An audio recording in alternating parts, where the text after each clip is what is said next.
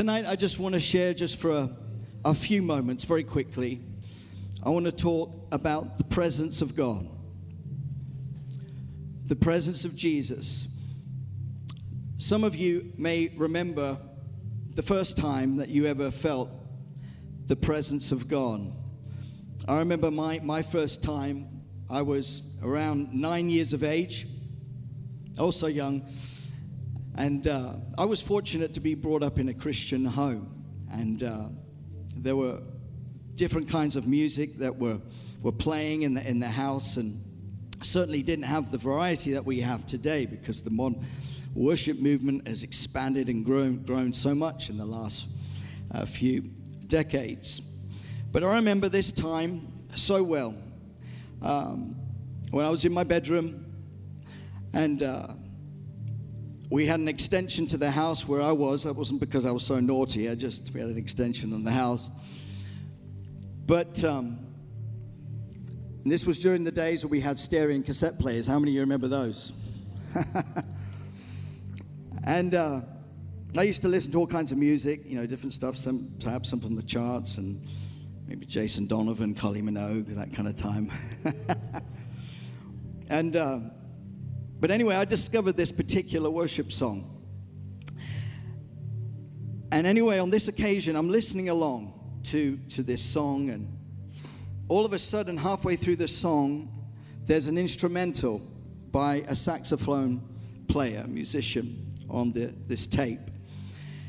And as soon as that musician played, something happened to me. Something gripped me something gripped my body. I all of a sudden became aware of God in my room. And I was so caught up in this moment. I was convinced that there were angelic beings in my room. I was looking for them, and, but I felt so moved. I, I, I, you know, I was so young, around eight, nine years of age, and yet I was weeping because I was so overcome by what I was experiencing in that room. But I always remember that moment I didn't become a musician until my late teens, but I always remember that moment where I felt something of God. How many know what I'm talking about? It wasn't just, you know, in a big meeting like this, I was just in my room. And God, seemingly sometimes, loves to use those moments to mark us in His presence. Parents, never underestimate playing Christian music in your home with the impact that it can have on your children because God communicates through music and song. Lift that, crank that volume right up so they can hear it. Maybe some of them are away from Jesus right now. And that music carries a message that gets right through to the heart. And it brings change.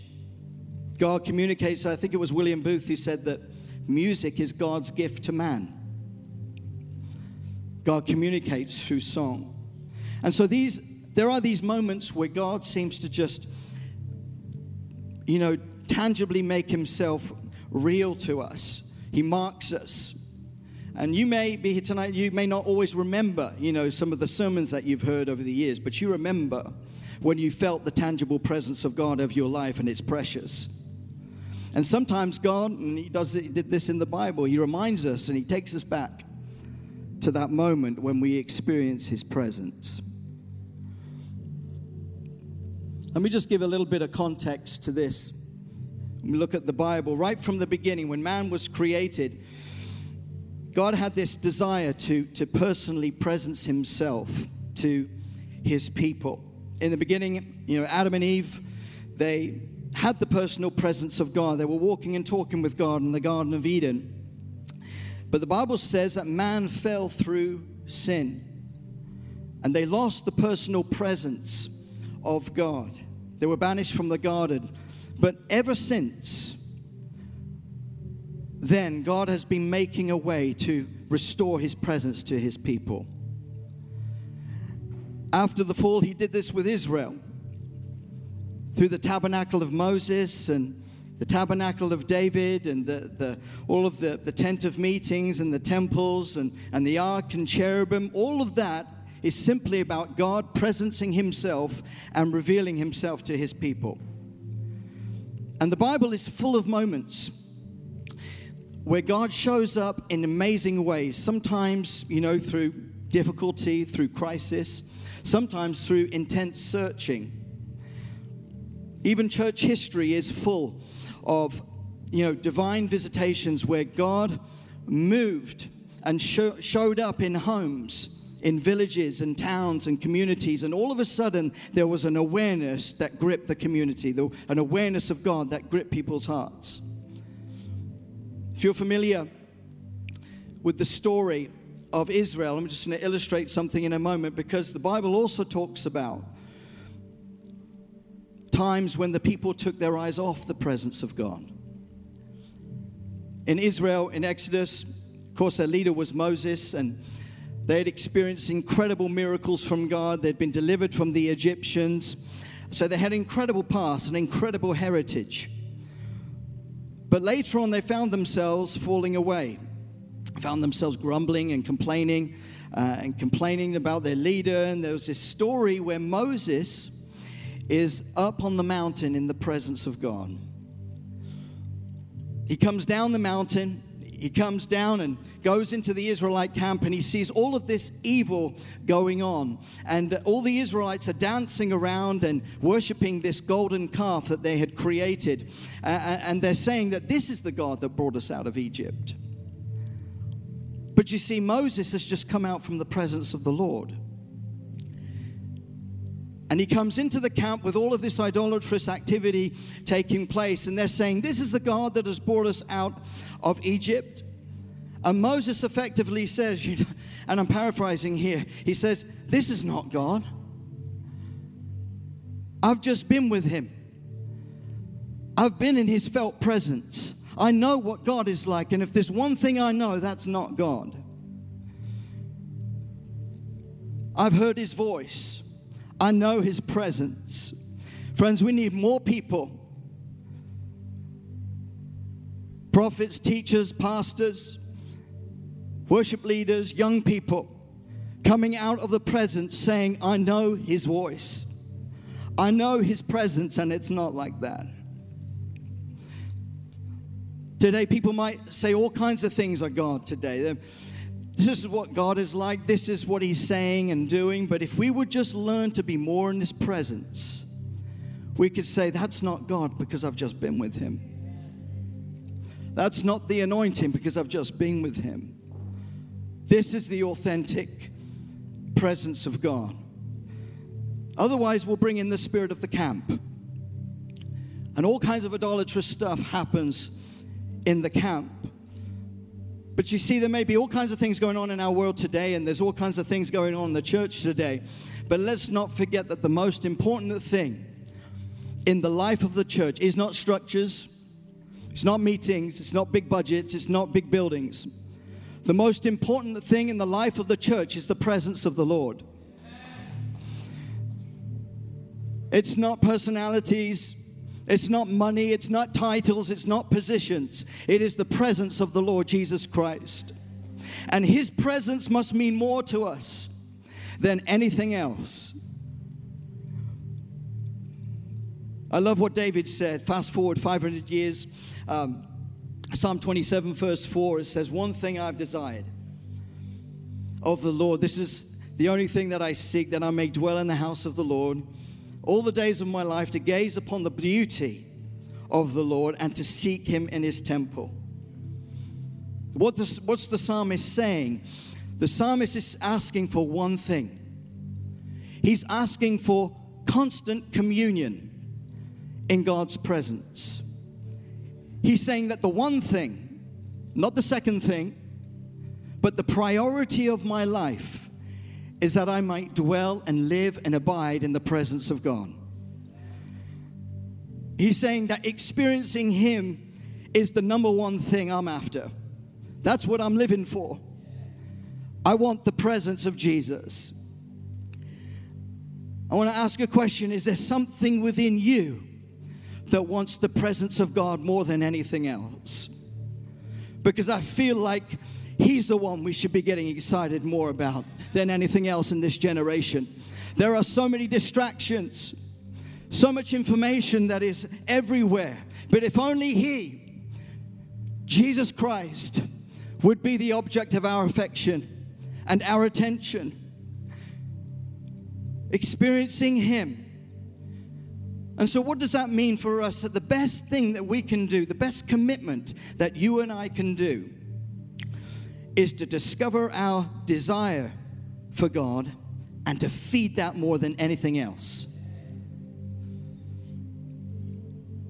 Because in this life, there, there are, there's a battle going on. Many of you have probably felt it. It's a battle of competing desires. Natural things are demanding first place. Now, in the Bible, they call it idolatry. We seek after the pursuit of pleasure rather than the Lord. But you see, God wants first place. He doesn't want to share you with anything else. He wants to be number one. And so for David, you know, there's like, there is nothing like being in the company of God's presence, of being close to Him and drawing near to Him. He's not saying He wants to be in the presence once a week, one day, or one night. He wants to be there all the days of His life. What He say? Better is one day in your courts than a thousand elsewhere. And David's kingship, if you look at his life, backs this up. At the age of 30, he was made the king of Israel. He got the job, which means he now had the money and the power and the, the authority to do anything that he wanted. Imagine that. What would you do if you could have anything you wanted? Don't answer that too, too quickly. But he was now the king. I'm sure we could think of a few things, but interestingly, the first thing that David did when he became king, got the job, was to rescue the ark and to bring it back to Jerusalem. And the ark represents the presence of God. That's what he wanted. This is what he dreamed about day and night. He wanted to recover the presence of the Lord in Israel. He wanted to recover the glory of the Lord in Israel. Friends, if we only we would put the presence of God first, see what will happen. David would have heard of all the stories about Moses and you know, and the tabernacle of Moses and how the Lord spoke face to face as a man speaks to his friend. And David's resolve was strengthened by the past, just like us today. Something within David said, I've got to have that. Not titles, not a position, not just another victory, not just another blessing. I want the presence of God.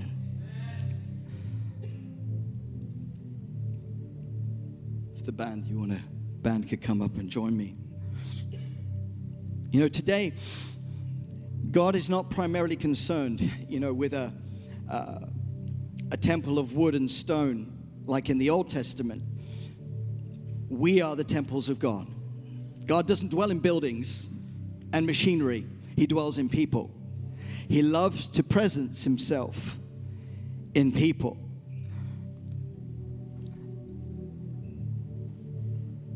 Maybe you're here tonight and you're not a Christian and you this is kind of new to you. Or this singing and you know and the raising up of hands and all, and all of that. Maybe you've not experienced this kind of atmosphere before. And you're thinking, well, you know, what's this all about? Let me tell you what it's all about. Jesus Christ came and restored man as the dwelling place of God.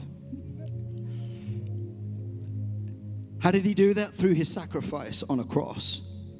He made atonement for every sin that had ever been committed. He suffered so that you might live. Jesus Christ came to restore us back to God's original plan that we would carry the personal presence of God. We are His temple, we are His people, we are His children, we are His dwelling place. You are His sanctuary. Tell someone near you, you are His sanctuary. You're a people called by his name, born of his spirit, And so a Christian is literally a, a living, breathing temple of God. I love it how C.S. Lewis once said it. He said, You're not just a mere mortal, your soul has been made alive to God.